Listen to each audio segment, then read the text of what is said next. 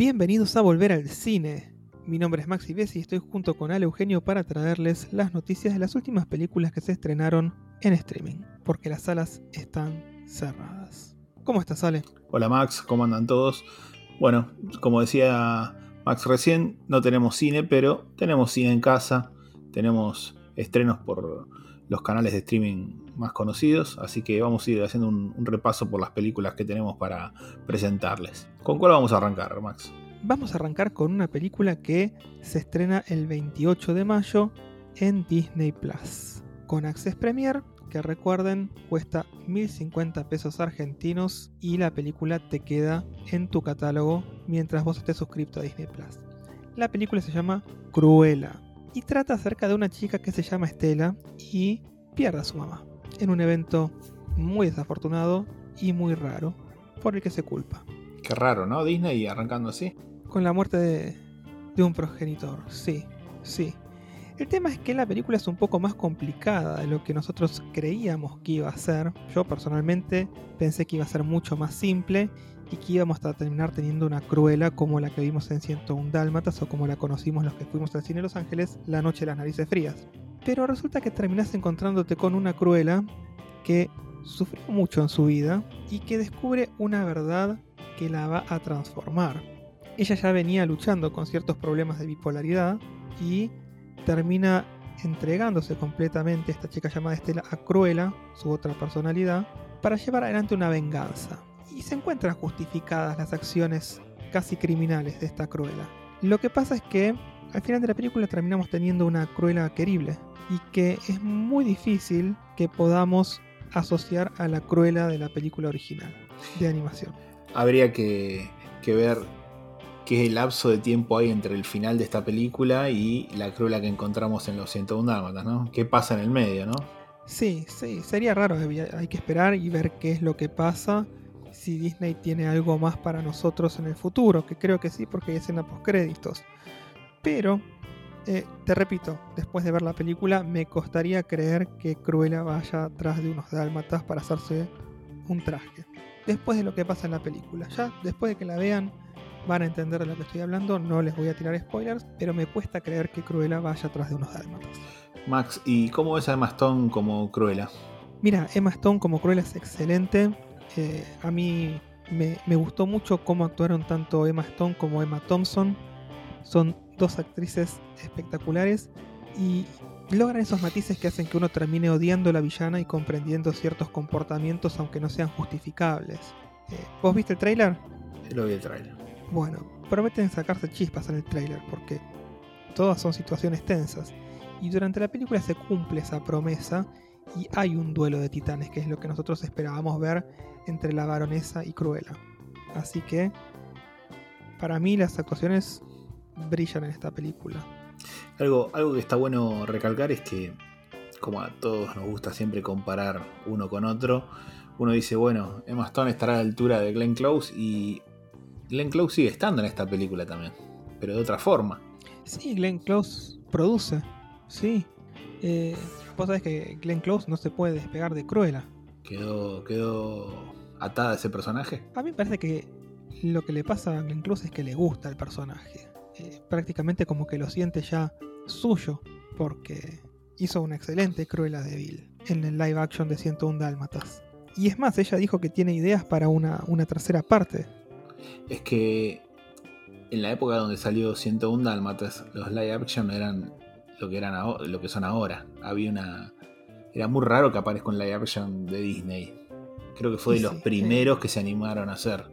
Y vos ves a Glenn Close y el dibujo es ella. Sí. Sí, eh, la película salió en 1996. O sea, esto fue hace prácticamente más de 20 años. Entonces, cuando te lo pones a pensar, decís, bien. Tenía todos los clichés de, de Cruella, tenía la voz de Cruella, era, una locura. Vos ibas a ver la película del cine, yo la vi en el cine, siento un Dálmatas, y salías enloquecido porque viste esa película de animación que habías visto hace tantos años eh, con personas de carne y hueso. Sí, sí, realmente. Jeff, Daniels también era, era Roger, ¿entendés? Sí, tal cual. Eh, eh, buscaron. el, el, casting fue excelente de esa película. Max, una cosa, Cruella. Con todo esto que contás, eh, hay cierto paralelismo con el Joker, ¿no? Podríamos decir, la formación de un, de un personaje, en el crecimiento, en la aparición.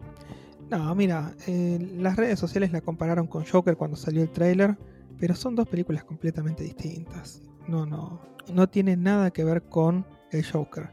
De hecho, en el Joker entiendo que no se pretende reivindicar al personaje, sino que lo que se pretende es que se lo comprenda y que de todos modos se condenen sus acciones. En esta película lo que vemos es una Cruella que es un antihéroe, no, no llega a ser una villana. Sí hay conductas criminales, pero están justificadas. Y creo que fue esta la forma que encontró Disney de, de, explicar las historias de sus villanos, entre comillas, ¿no? Cuando uno ve Maléfica, entiende que Maléfica se convirtió en Maléfica por algo que le pasó, pero que había mucho sufrimiento atrás de ella y no, no era maldad. Sí. Ah, lo que entiendo que está pretendiendo hacer Disney ahora es un revisionismo histórico de villanas. Eh, no las pinta tan malas, sino que lo que está haciendo es convertirlas en antihéroes y, y les está dando otra historia de origen que hace. Les está dando una historia de origen que hace que ese descarrilamiento que se produjo en su momento cuando fueron villanas no llegue a tanto. Y al no descarrilar, se convierten en, como te dije antes, antiheroínas. Bien. Bueno, habrá que esperar hasta el viernes y, y verla uno piensa, bueno, ya pago Disney Plus y pagar algo más, pero si vos lo vas a ver con una familia tipo de cuatro personas, el, el pago extra de la película no es nada. Es menos que una entrada No, al cine. no, eh, es que, a ver, es el precio de una entrada de cine. Si vos vas al cine hoy en día, mil pesos te cobran, prácticamente. Y, y teniendo en cuenta que los cines están cerrados y que si pagaras la entrada con descuento, la entrada te saldría 400 o 500 pesos, y es el precio de dos entradas de cine con descuento. Es lo que te decía al principio. Sin pochoclo. Para mí se justifica. Eh, y, y esta vez la diferencia es que no dijeron cuándo la van a liberar, como hicieron en su momento con otras películas que las liberaron al mes.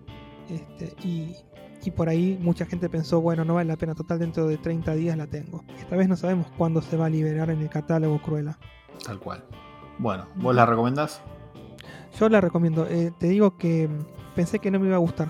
Cuando empecé a verla, la vi con la empecé a ver con desconfianza y me terminó pareciendo uno de los mejores live actions de, de Disney. Uno de los que más se justifica porque la historia cambia muchísimo. Entonces, si vas a contar una historia distinta y, y potencialmente mejor que la anterior, bienvenida sea. Bueno, bien. Justifica la remake. Bueno, perfecto. Me gusta. A esperar hasta el viernes. Max, nos vamos de, de Disney y nos pegamos un viaje hasta la N y nos vamos a Netflix y ahí tenemos otro tanque. O, o estos tanques televisivos que tenemos ahora. Sí, es cierto, vamos a hablar de una película de Netflix. Tenemos un tanquecito que es un tanquezote en realidad. Es una película que tranquilamente podría haber estrenado en cines y la gente la hubiera ido a ver. Yo la hubiera ido a ver porque siento que, que el trailer me encantó. Y, y después de verla te ratifico que daba para cine. Estamos hablando de Army of the Dead, el ejército de los muertos. Y hay mucha gente a la que no le gustó. Hay gente que está hablando mal en las redes de esta película. A mí me fascinó. Es todo lo que prometía el tráiler. El tráiler jamás nos engañó. Y para mí hay ciertos elementos que vale la pena rescatar y, ponderar en esta película de Zack Snyder. ¿A vos qué te pareció, Ale? Bueno, yo estoy parado del otro lado. No, no es una película que me, me haya gustado 100%. De hecho, me pareció como muy televisiva. eh, Mucho plano corto de la cara. Si bien las partes de Las Vegas que se ven esos paneos gigantes están, es como que la, toda la vista de la película está centrada en lo que está pasando todo el tiempo. Siempre te muestran lo que está pasando y eso me, me hace acordar mucho de estas películas que uno ve ahora por que las puede ver en una tablet, la puede ver en, en, en un teléfono y, y, y se pueden ver, son simples de ver. Quizás me estoy convirtiendo ahí un poco en Scorsese diciendo esto, pero eh, me parece que, me parece que, pobre Scorsese, se debe pegar un tiro si me escucha. Pero me parece que va por ahí. eh, de que se hizo una película que te muestra todo el tiempo lo que está pasando. No te, está siempre ahí la acción. ¿Es bueno, es malo? No lo sé. Me pareció muy, muy obvia, muy, muy. Una película muy televisiva. Que la película nunca te promete suspenso. Lo que te promete es acción a raudales y un robo en medio de la ciudad de Las Vegas. Y exactamente lo que te, lo que te promete en el trailer es lo que te da. Entonces, yo creo que para rescatar está la, fotografía, que siempre Zack Snyder es increíble trabajando en ese, en ese área. De la misma forma en que vos me vas a decir, pero Michael Bay es un tarado. Y a mí Michael Bay me encanta cómo labura la fotografía de sus películas. Puede tener unos guiones malísimos, pero desde lo técnico no le puedo decir nada a Michael Bay. Y en cuanto a lo que es el manejo de efectos especiales, lo mismo. Y para mí Zack Snyder está a ese mismo nivel, trabajando con a veces algunos guiones un poquito mejor, ¿no? Sí, también creo que es una apuesta distinta a todo lo que viene haciendo en cuanto a, la imagen. Me parece que la fotografía acá es distinta. Los colores, las paletas de colores que utiliza, los la matices. Paleta de colores, sí. El neón, aparece el neón, aparece como un aura de, de noventosa, bueno, muy Las Vegas, ¿no? Ah, pero también eh, con el hecho del Medio desgaste, sí. Sí, del desgaste eh, zombie. Me gusta. No apostó tanto a la escena de cámara lenta. Poca cámara lenta tenemos. Eh, sí. Vos sabés que trabaja mucho con el CGI esta película. Y hubo muchísimo trabajo ahí. toda la ciudad de Las Vegas fue recreada a la perfección para luego este, de ser escaneados los edificios en 3D y las calles de Las Vegas, poder destruirlas de tal manera que los edificios y las locaciones resultan reconocibles, pero al mismo tiempo destruidas por un apocalipsis zombie y que resulte lo más creíble posible. La cantidad de laburo que metieron ahí es increíble. Sí, el, nivel de detalle de Las Vegas eh, está bueno. Ah, como te dije antes, charlando, antes de arrancar el podcast, es que me hubiera gustado más que, que buceen un poquito más por Las Vegas, que se vean más cosas, que, que interactúen un poquitito más con más partes de la ciudad, ¿no? De lo clásico y demás. Pero, pero en ese sentido está, está muy bueno. Sí, hubiese sido carísimo. Sí, hubiese sido muy caro y, muy complicado de, filmar. La película se, se, filmó en julio del 2019. O sea que tuvo toda su postproducción casi en pandemia y al mismo tiempo con la salida del, Snyder Cut, ¿no? Con todo ese agite que, que hubo. Así que eh, terminó metiendo dos películas en, un año. Hablando del Snyder Cut, yo siento que esta película para Snyder fue completamente lo opuesto a la Liga de la Justicia. En la Liga de la Justicia se sintió súper presionado por distintos aspectos y, y terminar su visión de la película le costó un huevo y la mitad del otro. Y en cambio acá siento que le dieron la plata y le dijeron, divertite, haz lo que sabes hacer y confiamos en vos. Y Snyder fue y hizo lo que quiso. Y salió una película honesta y divertida. Sí, la, película cumple, me parece que cumple con, entretener y cumple con tener ahí a, a Dave Bautista como un, como un héroe de acción, pero, pero me quedé con ganas de, algo un poco más, más elaborado, quizás. Quizás esperaba más. Pensá que esta película tiene algo que es lo mismo que está pasando con ciertas otras películas del mercado actual, como por ejemplo Mortal Kombat, que es que te están planteando una historia, pero que sirve como base para contarte más cosas más adelante en nuevas historias que se te van a plantear. De hecho, si vos te fijas, eh, yo ya sé de la existencia de spin-offs de Army of the Dead, del Ejército de los Muertos, que se están preparando. Netflix está preparando spin-offs de The Army of the Dead. Entonces, así como tenés el Ejército de los Muertos, vas a tener el Ejército de los Ladrones, que va a tratar de Ludwig Dieter, ¿viste el alemán que abre la, la caja fuerte? Bueno, tuvo misiones antes de ir a Las Vegas. Y este spin-off va a tratar acerca de él en algún otro robo. ¿Todo hecho por Zack o...? Hecho por Netflix. No sabemos si Zack Snyder va a estar produciendo o no, pero este, pero sí sabemos que la va a dirigir otra persona.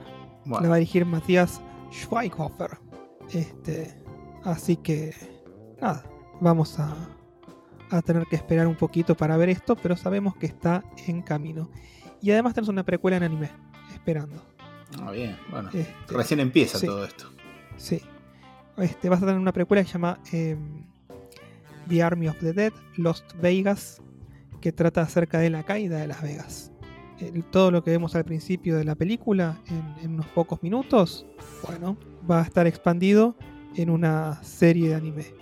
Y por supuesto que ya estamos hablando de que se están preparando para el Ejército de los Muertos 2, este, porque eh, el cineasta que está a cargo del proyecto inicial, que es Jay Hayton, habló de la posibilidad de una secuela directa y que mm, sabe exactamente qué es lo que va a pasar a continuación, este, porque una vez que se decidió que lo habían mordido a Vanderhoff y que se iba a convertir en zombie, lo metieron en un avión y lo mandaron a la Ciudad de México, porque saben qué es lo que quieren hacer en México. Así que va a haber muchísimo más de este universo de El Ejército de los Muertos para seguir disfrutando si te gustó la película o para seguir haciéndote mala sangre si no te gustó y la destrozaste en redes sociales. Max, ¿qué te pareció Dave Bautista vos como, como actor principal? A mí me parece que me gustó, que está buscando reconocimiento actoral, no solo por su pectoral, este, porque trató de pegar unas lágrimas acá, ¿viste? Fue un papel que requiere mucho de lo físico, sí, porque eso es lo que él sabe hacer, pero al mismo tiempo trató de brindar algo de, profundidad y de drama este, al personaje que le, le ofrecieron interpretar.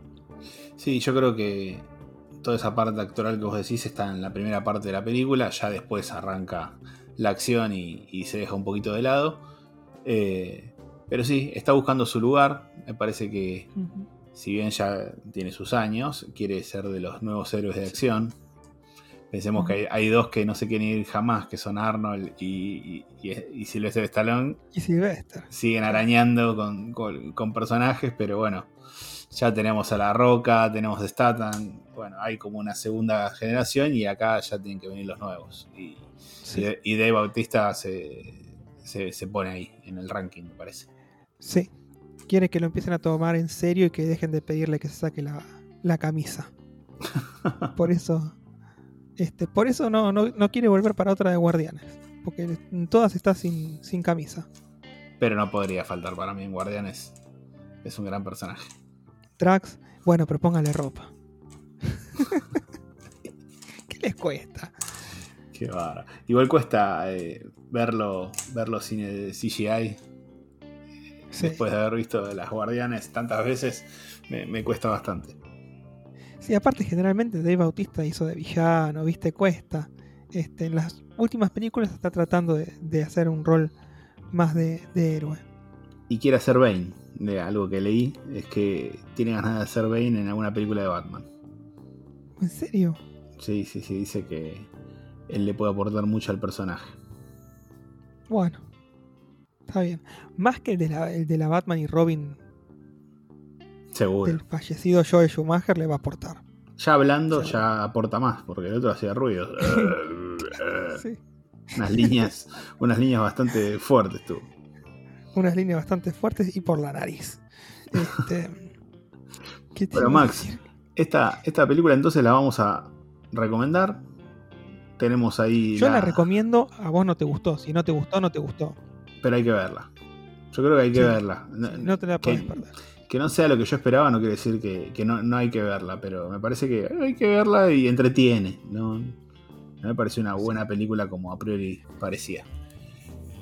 Por otro lado, tenemos Oxígeno, una película francesa. Sí.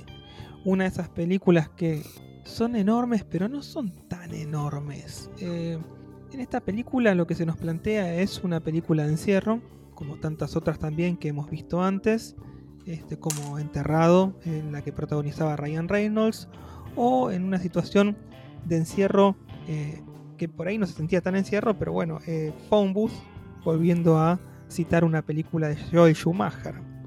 ¿Se acuerdan de Booth, no? Con Colin Farrell y Kiefer Sutherland hablándole en el teléfono.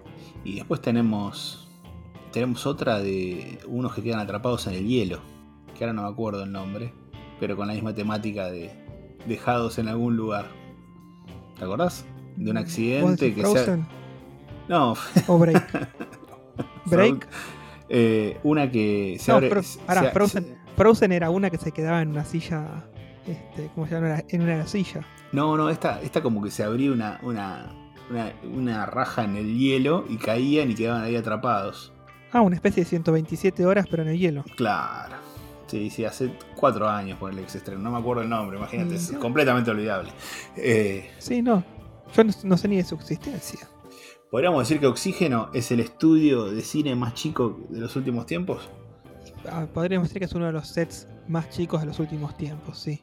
Sí, porque todo se maneja ahí este, medio entre CGI y, y lo único que había era la, la camillita con, con la actriz y, y esa especie de pantalla que después se terminaba de, de recrear con CGI. Pero bueno, se llama va- Milo. vamos a contarle un poco de qué trata a la gente, ¿no? Sí. Mira, así de sencillo. Una mujer se despierta en una cámara criogénica, no se acuerda de cómo llegó ahí y se está quedando sin aire porque hubo un desperfecto. Eh, a partir de ahí es una montañita rusa de emociones este, y ella se va enterando de distintas cosas con cuentagotas y tiene que encontrar una salida este, antes de que se quede sin aire. Porque si no, bueno, sin aire la palma. Sí, es sencillo. No tenemos un elenco grande, tenemos una voz en off, tenemos a alguien que hace el marido, tenemos a, a ella y no sé si algún que otro personaje más. Sí, algunas voces. Pero El policía que, que la atiende por teléfono, esas cosas. y nada más. Eh, una película interesante para ver. La verdad que está buenísima la idea que con muy pocos recursos, me parece, eh, hagan una, una película que te mantiene atrapado. Eh, parece que está buenísimo. Y uno que ya está acostumbrado a ver esas grandes producciones con despliegues visuales, ver algo así chiquitito, eh, está, está bueno. Es que es chiquitito y no tan chiquitito al mismo tiempo, porque después vos vas viendo cómo, cómo se trabaja con, con esa pantalla, con ese, esa inteligencia artificial que se llama Milo, y, tiene su, su complejidad a la hora de, de ser filmada esta película. Eh, la, dificultad de- del director Alexandra Ha de dónde poner la cámara en determinados momentos, y bueno, la interacción entre la protagonista y el otro protagonista, que es esta inteligencia artificial Milo. Sí, para mí en muchos momentos de la película te sentís adentro de esa especie de cama solar eh, donde está la protagonista. Porque esta cápsula criogénica eh, es, es como una especie de, de cama solar, pero toda cerrada, hermética completamente. Sí, con un poquito más de espacio, pero, pero igual, uno se siente... Si, si sos claustrofóbico, yo creo que es una película que, que- que te haga sentir muy cómodo.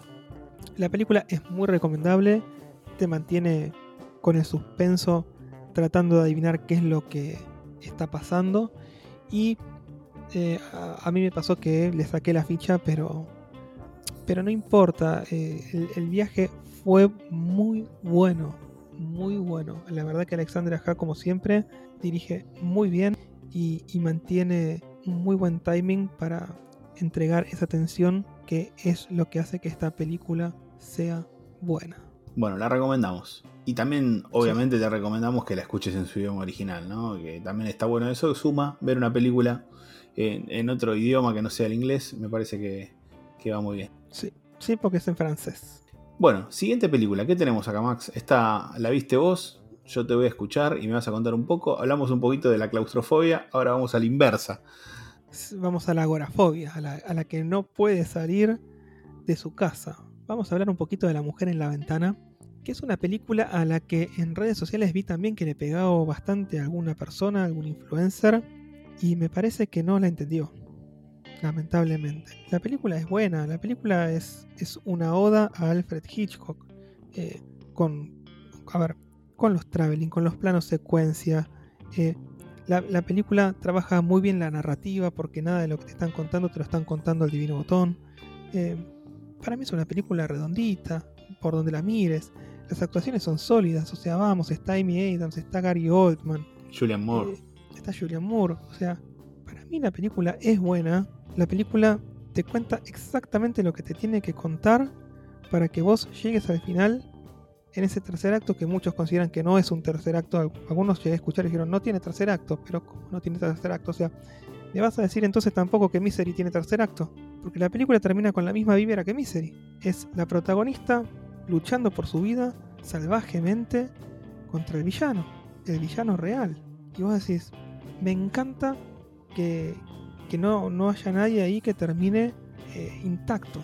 Porque muchas películas eh, la protagonista o el protagonista terminan intactos, salen de la situación con uno o dos golpecitos. Acá no, acá hay mutilación, acá hay, hay fuerte. La pasan mal. Este, y sufren, la pasan mal. No es que se quedan a mitad de camino y, después somos todos felices. La película, para mí, es buena. Y, te, llega un momento en el que te predispone a, a encontrarte en esa situación de desesperación que se encuentra la protagonista.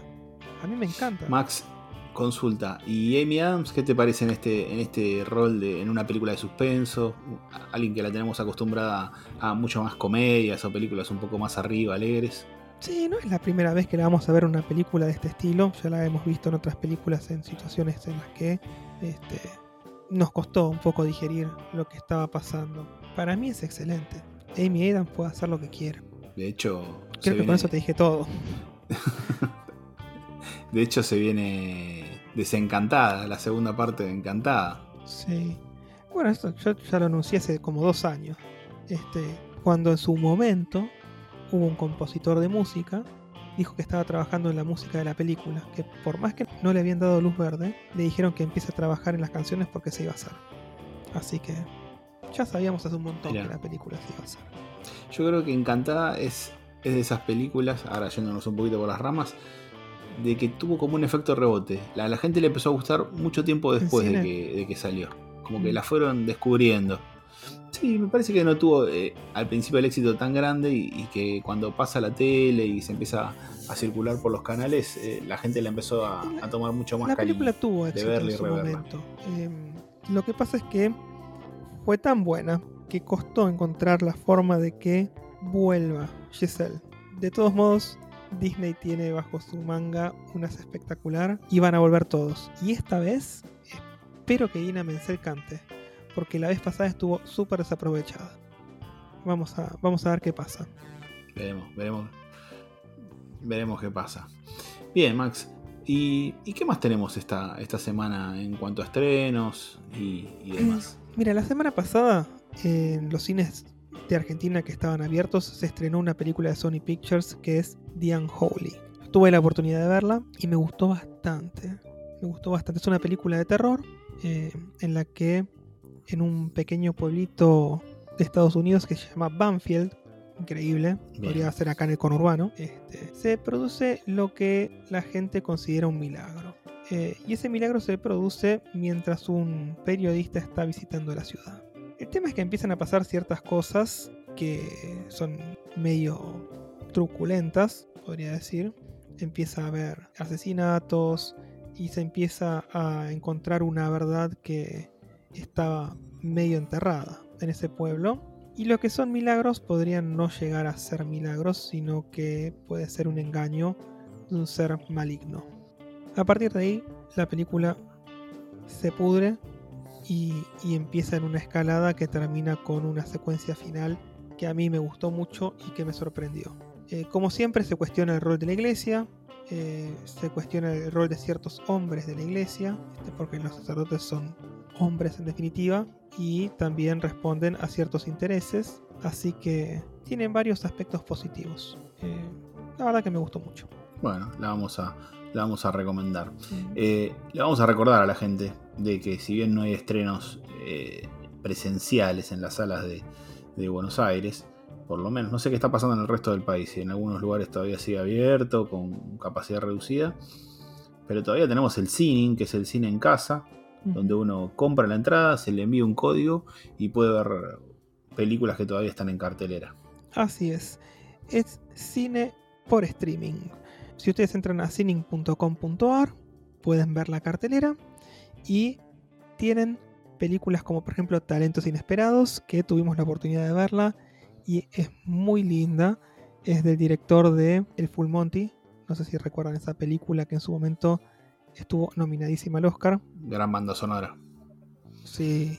Y trata de un grupo de mujeres que, en este caso, en vez de bailar y hacer striptease, eh, se juntan para cantar. Son esposas de hombres que están en el ejército británico y, y bueno, no, no, no, están solas y, y arman un grupo de, de, contención y deciden cantar como actividad para, para encontrarse.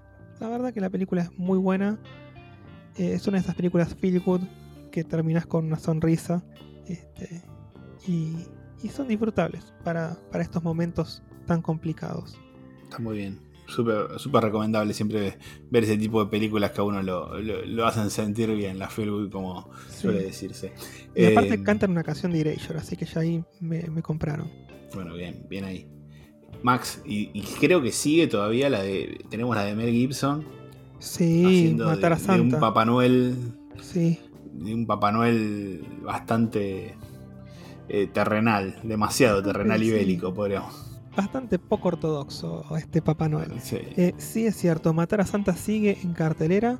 Nosotros ya hablamos de Matar a Santa en otro episodio, así que este, también hablamos de Amor en las Montañas, que fue una película que es rara, es rara, pero a mí me gustó. Eh, 10 minutos para morir, también está en cartelera, que fue una película que eh, para los amantes de acción va súper bien, pero eh, a mí medio como que me, me choca un poco eh, Bruce Willis. Bruce Willis está ahí para hacer los primeros planos, nada más. Después el resto lo hace su doble, seguramente. y bueno, ya, ya a algunos le pegan los años. Max, y algo que, que, está bueno también decir es que está bueno también darse una vueltita por Cinear. Cinear también tiene sus opciones de películas que uno puede comprar y ver un poco de cine nacional, cine argentino. Sí. Siempre ahí, ahí se puede bucear ¿eh? y, y, ver también muchas cosas gratis. Sí. Así que, sí. Es cierto, y a veces también inclusive tenés este, una grilla. A Cinear lo pueden seguir tranquilamente en Instagram y periódicamente te va dejando una grilla con horarios de películas en el canal de Cinear. Y, hay muchísimos estrenos también de, de, cine argentino, películas que por ahí nunca escuchaste acerca de ellas y que es recomendable que las veas porque son muy buenas. El cine argentino es mucho mejor de lo que la gente le da crédito me da la impresión de que a veces eh, el cine argentino está medio devaluado para la opinión pública. Sí, mucho preconcepto acerca del, del, cine argentino. Uno le dice, no, típica película argentina. No, hay que mirar, hay que mirar porque hay muchos directores jóvenes, nuevos que se animan a hacer cosas distintas. Sí, esto, pero esto es de hace un montón de tiempo. Me acuerdo ir al cine cuando era muchísimo más pibe, ir a ver el desvío, ponele. Me decían, ¿fuiste a ver el desvío al cine? Sí. Sí, era en la época en la que me metía al cine y por ahí podía ir tres veces por semana. Y veía todo lo que había en cartelera, porque llegó un momento en que no me quedaban películas para ver, ¿viste? Y entraba a ver lo que, la que quedaba. La Ciénaga. Eh, el Faro. Sí. Después está. Bueno, está La Mujer sin Cabeza, que a mí no me gustó. Perdón. Este, no todo te tiene que gustar, sí. Pero tenés que verlo para poder opinar. El otro día me acordaba de una que fui a ver al, al Gaumont hace muchos años que fuimos un domingo a la tarde con unos amigos y nos mirábamos a la cara y no podíamos creer la, lo malo que era la película. eh, no, no, no, la vamos a nombrar para no dañar ninguna susceptibilidad, pero era muy, muy mala. Ah, bueno, igual a mí no me importa nada, ¿viste? Si la película no me gustó, yo voy a decir que no me gustó. A ver, es como cuando te cocinan algo y vos dices, uy, qué rico, pero en realidad no te gustó. Decí que no te gustó, porque si no te lo van a seguir cocinando. Lo mismo pasa con las películas, o sea, si no te gustó, decís no me gustó por esto, por esto y por esto, y por ahí lo que vos decís tiene sentido y convences a alguien. Y después las películas son mejores o no. Está bien expresar la opinión, lo importante es poder fundamentarla. Está perfecto. Max, una cosa, a, a futuro, ¿se nos vienen algunas películas o estamos esperando algunas películas que quizás las nombramos en, en, capítulos anteriores, pero uno ya la ansiedad no la maneja. Eh, Yo estoy esperando, Casa Fantasmas. Ejemplo, sí, Fantasmas en noviembre. Estoy esperando. Bueno, hoy, hoy me mandó un, un trailer Sony, que ya está publicado, este, de Escape Room 2. Yo tengo muchísimas ganas de ver Escape Room 2. La, la fecha de estreno programada es 29 de julio. Y cuando vi la primera me gustó mucho y con el cliffhanger que tiene al final, yo ya quiero saber qué pasa en la 2, ¿entendés? O sea, necesito que abran los cines para saber cómo termina esto. O cómo sigue, porque por ahí no termina, terminamos con otro cliffhanger, no sabemos. Este, A Quiet Place 2. O sea, en las próximas semanas se 2, venía. Yo siento que me la están cagando de nuevo eh, por segunda vez en un año y medio. ¿Entendés? Eh, como que me la van a tirar de vuelta Batman. para adelante. Bueno, pero Batman ya Batman no viene el año que si viene, el- en enero. Es en enero de Ojalá. 2022, eh, creo. Ojalá. Eh, si no me equivoco. O sea, ya la vengo esperando hace mucho. Eternals. Sí. Bueno, The Eternal se supone que viene en noviembre. Eh, pero ponele. eh, Black Widow sabemos que se estrena o se estrena el 9 de julio. Si no es acá, es por Disney Plus. Que es lo mismo que está pasando con Cruella eh, el viernes 28. Misma fecha eh, Maverick. 9 de julio, me parece. sí. Bueno, ves otra cosa más. Si no llegan a abrir los cines para el 9 de julio, otra vez nos quedamos sin Top Gun 2. ¿Y qué? qué? Sí. ¿Entendés? O sea, son cosas que se van tirando para adelante y que vos ya casi las tenías ahí, ¿viste? La tenías ahí en la mano y se te escapa. Es horrible eso. Eh, para mí, de esas cazafantasmas es la que más estoy esperando. Sí. Porque ya está. Ya fui al abasto la última vez que fuimos a ver un preestreno, estaba el cartel ahí y es. Ya está. Sí. Eh, quiero, quiero, quiero verla. Uy, yo me compré una remera buenísima los Después te la muestro. Bueno, no importa, igual este no voy a hacer el chivo porque no me, no me están pagando, ¿no? Pero Pero bueno, que nos manden una remera y, claro. y charlamos de remeras. Este, pero bueno, eh, Bueno. Max, Y, y espera, porque hay una cosa más que a mí me está me estaría cortando y cercenando la, la cuarentena, que es este Peter Rabbit 2. Yo vi Peter Rabbit 1 con mi hijo y quedamos re contentos. Este, pero pero bueno, ahora en estos días en junio se estrenaba la, la segunda parte de Peter Rabbit y y nada, ahora el 24 de junio se iba a estrenar. Y si siguen los cines cerrados no vamos a poder ir. ¿no se venía una Paddington también o, o me parece a mí? No, eh, Paddington 3 todavía no tiene luz verde, pero están trabajando en eso. Bien. Este, pero la verdad que ¿entendés? O sea, yo el 24 de junio tenía ganas de ir, o mínimo ese fin de semana, a una función muy temprano a la mañana, cuando no se levanta nadie, viste que vos estás prácticamente solo en el cine, y llevarlo a mi nene a ver Peter Rabbit. Y eso también, viste, se, se corta. Muy divertida la Mm. 1. Sí, la, la 1 estaba muy buena. La verdad que desde, desde todos los puntos de vista. Este, desde lo técnico, lo- las voces eran increíbles, porque en, la- en las voces vos tenías a Daisy Ridley, tenías a... mm, ¿Cómo se llama? Tenías a Margot Robbie, que Margot Robbie era la narradora y era una de las conejitas. Eh, tenías a, eh, a James Corden, que hace de Peter Rabbit. O sea, te- tenías un cast espectacular. Aparecía Sam Neill Sí. también, este, que hacía de, de granjero gruñón. Sí, la verdad que muy, muy, muy buena película. Y entretenida y, y al conejo le dieron otro, otro aire fuera de lo que son los cuentos y demás, que era un poco más, Bueno, más pacato. Ajá. nosotros tenemos un cuento, uno de los cuentos de Peter Rabbit, uno tenemos. Y, y lo- lo- prácticamente ya está todo arruinado de las Está que gastado. lo hemos leído. Sí, está, está gastado. Este, una vez por semana se lee. Y Luca cuando... Y Lucas se viene el 18 de junio, pero se viene directo a Disney Plus. O sea que yo no me puedo quejar de eso porque Disney Plus la está poniendo a disposición y sin costo adicional. O sea, a mí me encanta este, esa decisión. A mi bolsillo también le encanta, ¿no? Pero es una película que estoy esperando bastante. Lo Yo que también. pone muy triste a la gente de Pixar es que las películas vayan directamente a Disney Plus sin pasar por cines donde los cines estén abiertos. Que es una diferencia con las películas de Disney Animation Studios o de Disney Studios.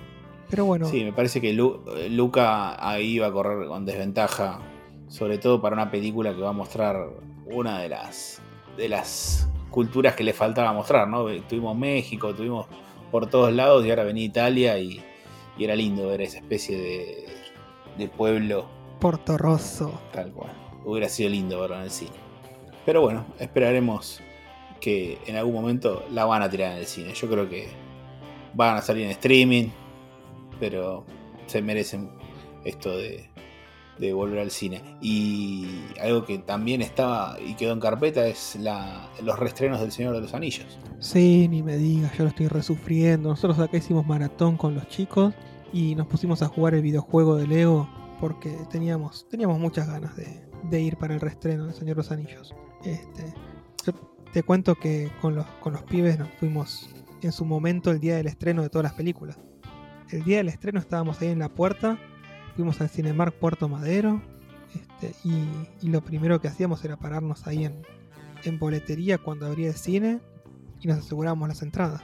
Sacábamos entradas como para 15, íbamos en banda, era, era enorme el grupo.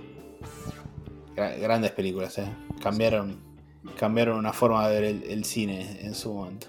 Sí, grandes películas y grandes experiencias, porque el cine es una experiencia. A, a Sí. mí en, en mi juventud me marcó un montón. Ir al cine, ir al cine con distintas personas, con distintos grupos de amigos, las charlas después de ir al cine, sentarnos a tomar algo, discutir la película. Y eso medio como que ya se perdió. Y, y creo que cuando digo que este, eh, abrieron una nueva categoría de cine, eh, que quizás existió, porque siempre existió el cine enorme, no sé, desde Ben Hur o no sé, Los Diez Mandamientos o todas las películas de época. El Señor de los Anillos trajo eso de las mega producciones, de las grandes batallas. Yo creo que Endgame no, no hubiera existido como la vimos si no hubiera estado el Señor de los Anillos unos años antes. Bueno, sí, si nos ponemos a pensar, podemos decir, bueno, tal película no hubiera existido si no hubiera existido tal otra antes. Eh, es probable. Eh, la tecnología que se usó para el Señor de los Anillos sirvió para muchísimas otras películas. De hecho, sirvió para llenar la cancha de Racing en el secreto de sus ojos. ¿No? Entonces, hay un montón de películas que no hubieran podido ser lo que fueron probablemente sin la existencia o el, el- el breakthrough de alguna otra película que, que le precedió.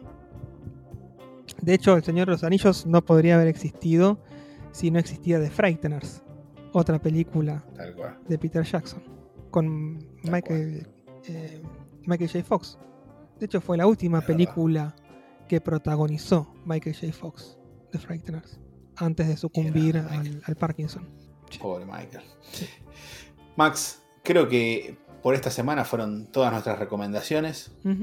Esperemos seguir estando ligados al cine desde el streaming, seguramente hasta que se reabran las salas y empiecen a, a circular de vuelta los estrenos. Y te digo una cosa, ¿eh? Esto es volver al cine, pero creo que también vamos a seguir hablando de películas de streaming porque se vienen muchísimos estrenos originales de plataformas como Amazon, como HBO Max o como Netflix o mismo Disney Plus que ameritan ser analizadas.